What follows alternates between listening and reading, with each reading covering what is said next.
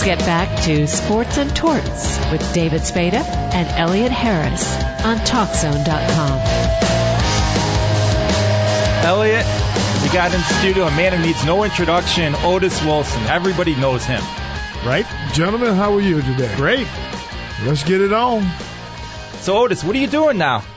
Well, oh God, what do I do? Um, well, let me start off with the, you know, doing the football season's in in play. It's really not much of a season at this point.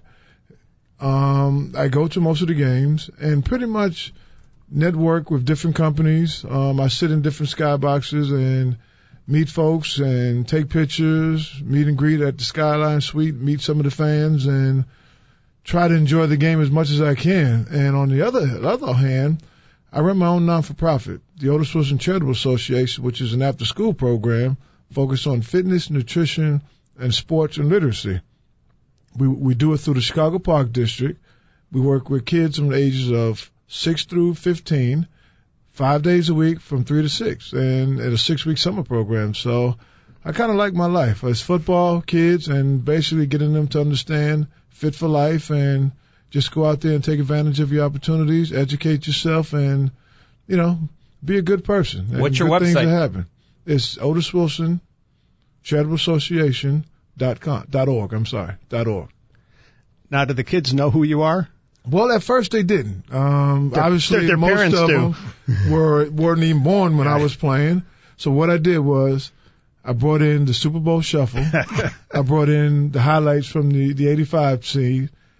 They went back, and you're right. The parents was like, "Oh my God!" so it's we it's the next two days we had just about every parent because we have about 60 kids. We had about every parent there bringing stuff in to sign, and you know, one kid said thought I was on on the Wolves. His, his dad said no, not the Wolves, the Bears, because you know he got Cubs, Wolves, Right. Bears stuff kind of confused. mixed Some up. animal. So exactly. so yes, they know now though. So it's a good thing. So you grew up in Brooklyn. Yes. You like Chicago better? We won't. nobody from New York's listening here. No, I love Chicago. I mean, I, I, I'm proud of where I came from, Brownsville and Brooklyn, New York, and you know, served me well. And but I'm a Chicagoan now, and because when I go back, they call me country anyway. Why they call you country? Well, Louisville screwed me up. Got a little bit of the accent, and Y'all. you know, Chicago, the Midwest ways, and New York is hustle and bustle. I mean, I go there during the summers. They have what they call Old Timers Day, and it's really five day or uh, four day kind of journey 'cause it starts on Thursday all the way through Sunday. And a lot of the guys that I played ball with in high school, junior high, and just really guys in the neighborhood, we all come back, have a huge concert. You know, they come out out in the park, picnic, have a great time, and I really enjoy it. So I go back like two or three times a year because most of the family is still there. Okay. So how does a guy go from Brooklyn to Louisville? Okay, the story is this, and I'm sticking to it. Wait a second. actually we'll, we'll get the lie detector out. I actually went to Syracuse first. Right. I was recruited by um, um Frank Maloney out of Syracuse, and Jerry Angelo, which is the general manager here. Frank Maloney ended up as a ticket manager. Cub for ticket the manager Cubs, for a long time. which retired, and they got me to go to you know Syracuse because I, I wanted to be somewhere close so my parents can come see me play on the weekends. Got up there, didn't like it at all. I mean, didn't like it at all. And then too, Lindy Hess, which was a linebacker at that time, he was a sophomore, I was a freshman. Frank wanted to play him, and this guy couldn't chew bubblegum and walk at the same time. I'm I'm not sitting behind this guy for three or four years. So I said, any, meeny, money, mo. Where do I want to go? Not too far south, being a you know East Coast guy, and I picked Louisville. Who was the coach back then? Um, Vince Gibson, who just came from Kansas, and w after I left, went to Tulane, and but it wasn't a football school back then. Right. It was predominantly Darrell Griffith, a basketball program, and you know Denny Crum. So I hung out with those guys, and we we had a great time. And I made a little noise, and Chicago pulled me out of there. Okay, so uh, according to Doug Buffone, then you would be the second best linebacker to come out of Louisville. Yes, according to the old man, yes. The old man. but Doug, I'm telling you, I'm number one. Well, then, if, if we look on your hand, you got something that uh, tends to show that with the the ring. Exactly. it's so small to today's rings. Look at that Blackhawks ring from a couple years. Well, it's it's different now. These young kids like to bling. We this this means something. Back to them, it's just gold, diamonds, and just to have the chains and stuff on their necks. You know, I mean, at any level, a championship is a championship. But we old school. We appreciate the game. We played the game different. We was taught the game different. And now it's like, hey, it's about money. Who was the best linebacker on those 85 Bears? God, I mean, you know, it's it's hard to say. You know, with Wilber, I mean, that guy was an animal. That's why we call him Pit Bull, because when he got on you, he didn't let you go. You know, Mike Singletary was a, a student of the game and almost like a coach on the field.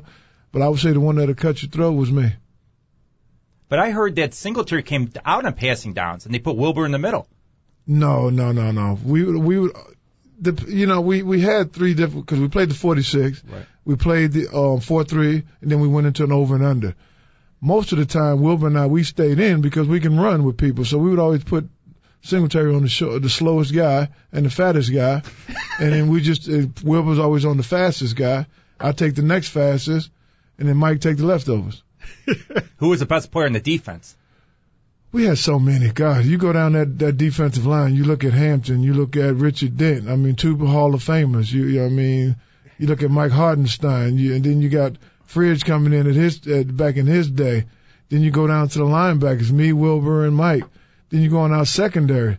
I mean, we had guys that were two, three time Pro Bowlers. I mean, we had an unbelievable team, and probably more of us will go in the Hall of Fame. Who next? I'm not really sure, but They should just put it- that, it that whole was- defense it- in the Hall of Fame. It got to the point where we were tackling each other just trying to get to the ball because it was just so competitive. I mean, to say, you know, one game somebody would just step up to set the tone, and everybody would follow from that point on. Because I mean, you know, when I knocked Louis Lipps out, you know, Wilber said, "I'm gonna get me somebody."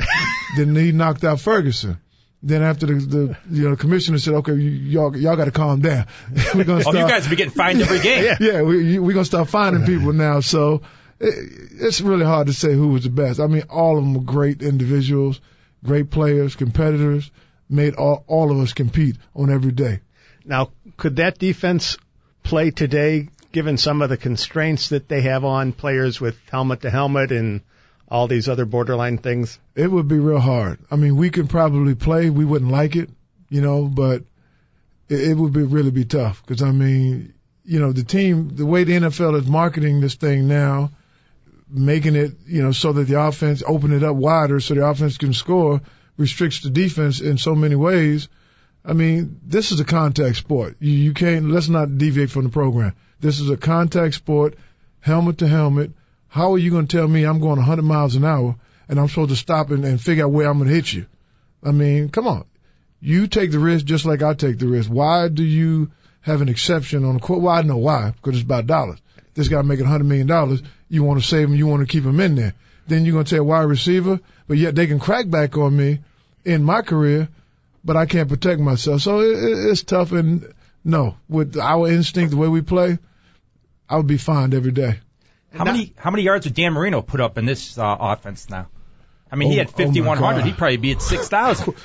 Yeah, with Drew Brees, I think 300 yards Yeah. away from just breaking his record. but Brees is no uh, Marino. No, no Marino. I mean, he would probably be, oh, be untouchable. I mean, it'd be unbelievable. Unbelievable. And that was a good, that's, you make a good point because, you know, I was just watching, um, the, what is it, the, uh, NFL on, um, HBO or Showtime, whatever it is. And they were talking about that. And you look at the Joe Montanas, the, the, uh, Elways, you know, Dan Marino, if they played today and Phil Simms and those guys, it would be a field day. I mean, it would be really hard to. It, it'd be frustrating. Let me just say this: as a defensive guy, I mean, I'm I can't do this, I can't do that, but yet he can do whatever he want to do and have the receivers that he has. It'd be a nightmare. Yeah, well, the guys who were getting the 300 yard passing games today, those quarterbacks from 25 years ago would be getting 400 yards or something. And- and- something and in- instead of calling them um, Hall of Famers, they'd be all world. Yeah, Because Marino knew how to uh, break that 46 defense.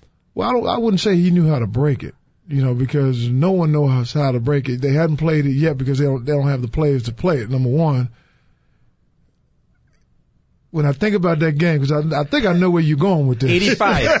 I think I know where you're going. The with only this. loss so of the I, I, I season? will, yes, the only loss of the season, and I'll give it to them because they they played a pretty good game.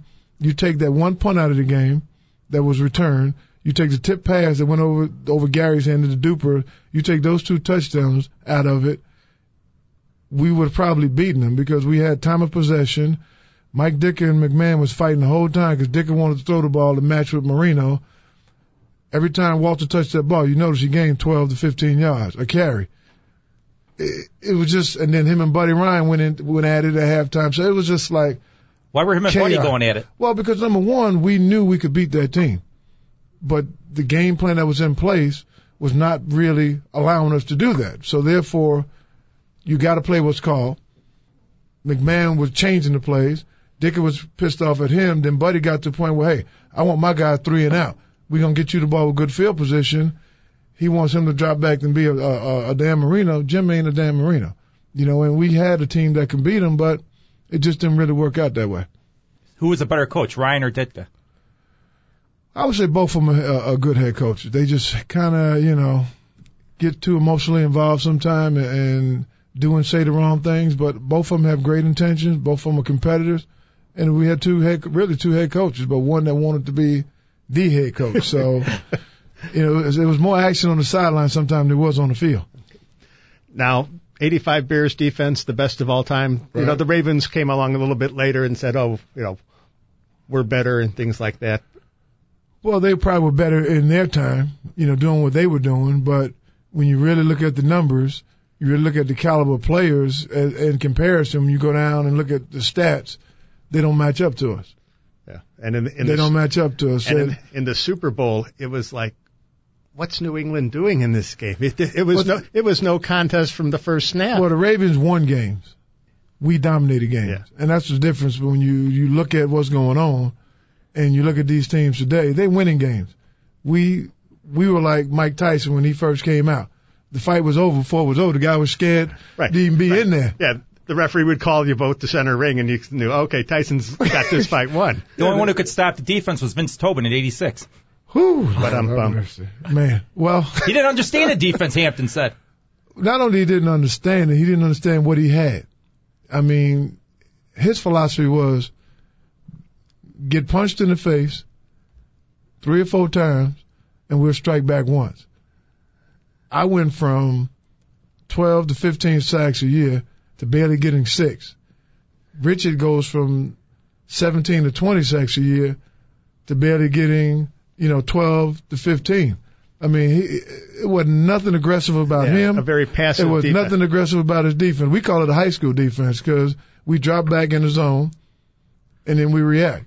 We all go get them tight in, into individuals. Let's let's line up and say, hey, this is where I was going to be all day. It wasn't that that wasn't the case. So, but you have to play again. What's called, and we didn't ask because they, they their claim to fame was well, if you look at the numbers, the Super Bowl year as opposed to the second year when he came in, well, they're pretty much comparable. Well, duh, you have the same players, other than um, Willie Gault that went to L.A. after that. So we wasn't, we had pride. We're not going to let this thing just fall, but we had to break our damn necks just to get that. So it was pretty terrible. I couldn't wait to get out of that defense. Yeah. I mean, you looked at those 85 Bears and you said, okay, there's one Super Bowl ring. There should be two or three more to come. Well, you, But then things I've been just, asked that ring. things That, I've been asked that, that question about the ring every time, and, and I'll say this, and you can go on record. I don't care what Buddy or Mike or what you say. If both of them would have been humble enough to say, "Okay, this is what I have. I'm gonna be there. I'm the head coach, but yet I know you, I need you, buddy." We could have had five rings, maybe three in a row, maybe four in a row, but I certainly know we could have had at least two or three uh, uh, Super Bowls in a row. But one wanted to be a head coach, the other wanted to be dominant, be the whole sole head coach. So Buddy went his way, Ditka went his way, and it just fell apart. But Ditka told you guys concentrate on football after the Super Bowl, stop the advertising, all this, and he's out there basically pimping everything. Big Daddy Pimp, Big Daddy Pimp, and, and you're right, you know, because he came in when he was just got the job. Guys, you know, this thing don't last forever. When you have success, you take advantage of it, take advantage of the opportunity for you and your family, and hey, God bless you. The minute it all start rolling in, he said, I'm cutting everything out. Your priorities ain't in line. I'm running everything through my office on every TV station, on every channel. Well, he couldn't mess with Walter and Fridge because eh, they were like Parks, Park Avenue boys. They, had all the national stuff, but everything else. Because he even said he, I'll never, I'll never do a a, a, a video. You guys are n- notorious for doing that. Grabowski shuffle. Much, much, should I say any more? I think that does. There you go. And you play with the worst quarterback in NFL history. You know who that is. The worst. You guys had him so scared he was running off the field crying, I heard during practice. Back in 84. Was that Rusty? Rusty. I heard the story No, from Richard Ru- that he was crying. He did not want to go against the defense in practice. And he was rated the worst quarterback in NFL history last year. Well, yeah. Didn't they put a red jersey on quarterbacks back then and, and say, don't kill Well, the guy? I- I Did he so- cry? Well, I, you know, I, I didn't see him cry. I just, I witnessed one incident. I think we was playing the San Diego Chargers, and Ditka berated him so bad, was yelling, was just, just really treating him like he was like a four year old kid.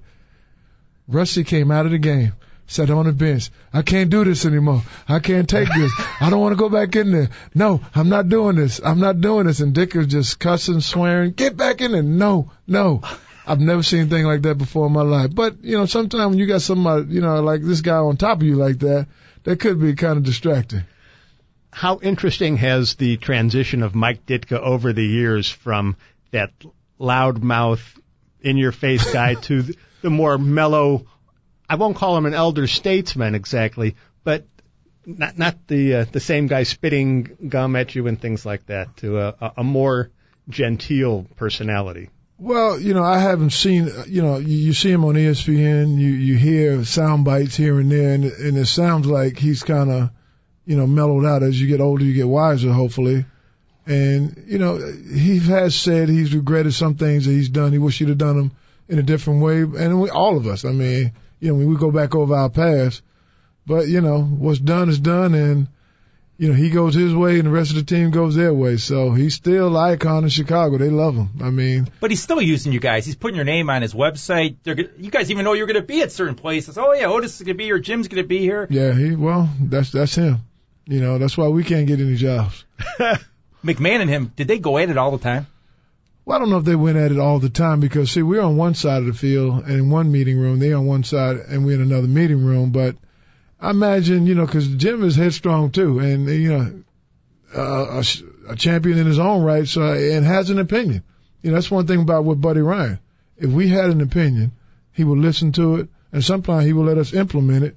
But one thing he said, you better make it work. Because if it don't work, you'd be standing over here with me. I don't think, you know, over on that other side of the ball, they had that kind of liberty. No, it's Payton right, Payton left, Payton up the middle usually. Well, at that point, that's all we had. That's what Rob, we had Robin Earl used to host with us. Said that's what the offense was. It's Payton. That's all Yeah. you needed. yeah, well, I I mean, the great man was a, a, a great running back, but sometimes you got to be able to throw the ball. And, and Willie did stretch the field. Took two guys with him, and Dennis McKinnon, you know, was always a clutch man. Dennis Dennis Gentry. So we we, we had some talent, but Mike wanted to throw to the tight end. You know what he Hey, had? who was your tight end besides Moorehead? You had Moorehead and what? Uh, Mitch Krenk, Moorehead, uh, oh God, what's his name? Matt uh, Thornton. Tim Wrightman. Tim Wrightman. There you go, Tim Wrightman. Yeah, Well, you know, and Pat Duns, um, Pat Pat Dunsmore. He was he was like the third guy. His kid's playing in Northwestern now. Is that right? Yep, he Wow. was uh, wide receiver, I think. We're getting old. And you got speak for yourself. and you got to go to a certain house uh, this year Oh, in Washington. That was unbelievable. That was a great, great experience. I mean, number one, you know, Richard, um, Gary and I, we know him, we knew him personally. You know, I should say know him personally, not knew him, know him personally. When he, we used to work at the East Bank Club all the time together, because actually Richard's locker was next to his. And so when we went there, I mean, it was just, when he walks in the room, he said, Richard, Otis, Gary, haven't seen you guys in a while. I, you know, I thought that was pretty cool. I mean, number one, it's like we on personal terms, you know what I mean? And had a great time. I said, well, I imagine you have been pretty busy dealing with the situations you have. But he was like a kid in the candy store, just as we were. I mean, we had a great time. You know, from getting feedback from other teams, it's just really a photo op. You go there, you take a picture, and they they boot you right on out of there. We had four run of the house, and we went, we did the tour, we laid out. They had a party for us on the lawn. He he sat in there with us for about a half hour, talked to everybody individually, took a bunch of pictures. We had a great time. So was he Barack Obama then, or was he Barry Obama when you first met him? He was just a humble guy, you know, with no job because he had just lost his election to Bobby Rush. I mean, he was trying to run against Bobby and didn't know what the heck he was going to do. And, you know, we would just say, hey, you just got to keep on plugging. You know, you get that support. You got to raise them dollars. And then, he, you know, went to the Senate. And from there, the rest is history. So, I mean, he was a man that was ambitious and very, very smart individual. And I just feel sorry that he get, he, he's caught up in this system that, I mean, you know, it would take him nine terms to really change the culture of what Washington is. And he's taking the, the, the burden and the blunts and all the blows for a guy named Bush. Yeah. You know, so, you know how that go. Did, Who was a better basketball player, Barack Obama, Otis Wilson? Well, I'll dunk on him any day. oh no, to see, I grew up playing basketball. I mean, I could have probably played in the NBA. So that that's not fair to say that because I mean, back in my day, that's all I did was just play ball. I mean, I So why'd go, you choose football over basketball? Well, I would have been a, a s- uh, how would you say a six foot three point guard and and played real physical. And I don't think that You could have that been Charles Barkley, No, Charles is a little taller than I am, but a little wider too. you- yeah. What do you think about your good friend uh, down there in Charlotte running the Bobcats? Well, you know, when I last talked to him, you know, he it's not easy as he thought it was. 'cause, I mean, he because first thing he said, I got to watch my money, and I'm scratching my head trying to find me a play. I'm like, Mike, everybody ain't like you, you know. So, but I mean, I think he really enjoyed it, and it's a great opportunity to because, you know, to see somebody that couldn't even make a team to making a team, winning six championships, and now owning his own franchise. I mean, that that's a dream come true. So, you know, Yeah, but Michael Jordan and the Charlotte Bobcats, to me, it just doesn't make sense. Michael Jordan should be affiliated with the Chicago Bulls. Well, the Chicago franchise is, you know, it's a lot of, you know, when you talk to guys, whether it's baseball, basketball, football, you know, baseball, they keep some of the guys in the organization. You know, they keep them around. I haven't seen the Bulls do. Uh, I mean, they, you know, Stacy, I think he's doing something. Right. Pat, I mean, um, what's? Wennington. Paxson. Paxson. He's he's in the office. Wennington is around. The Bears, nobody. I mean, everybody else that's, is working somewhere else. You got to be a McCaskey to stay working for him. And they got that clown running him. I can't stand George. I can't believe they made that guy president. Well, he's family. he's family. But he's But it- Brian would have been better. Brian McCaskey. Well, I don't think Brian even wanted that job. I mean, Brian was- is probably the coolest. Like, I, I'll step out there and say that Brian is one that we we probably talk to the most. He's the coolest. And, Mike was the nerdiest. Well, I don't know. Well, see, I only talk to you know, I, I, I you know, I'm speak to all of them, but Brian, I can say I, I hung out with him, and you know, so you can appreciate him. So, you know, I only wish that they would just embrace some of some of us, bring us and bring us into the fold a little more, and Well, you, you look You at the Blackhawks; they bring back ambassadors. You look Yeah. at you look at the Cubs, you look at the Sox, you- look at all these teams, and then you say, the Bears, they're just concerned of the players of the moment rather than this rich heritage of players from the '85 Bears, from the you know Gale Well, well, Sayers, you look- Dick Butkus, people like that. Yeah, when you look at it in you know economically and and you sense wise as far as athletic wise, it's two benefits because I mean number one, folks still love us. right? We can draw revenue in that stadium and bringing people into the fold, and two, share wisdom with the, with the team. I mean you know so it's two great benefits there, but they have to figure that one out. and it seems so simple to figure out, but it's like, okay, we haven't done it before. Why would we want to start it now? And at some point, they have to embrace their history and their past and their players. History always repeats itself, so who knows? It, it We had no uh, quarterback in '84. McMahon went down, and we had no cu- quarterback this year when Cutler went down. It's the same thing. But we got to wrap it up. We're getting the sign. Thank you again for coming on, Otis. It was a pleasure talking to you. Well, it was fun talking with you guys, but also I'll leave with this: defense win championships. You don't need a quarterback when you got guys knocking people out.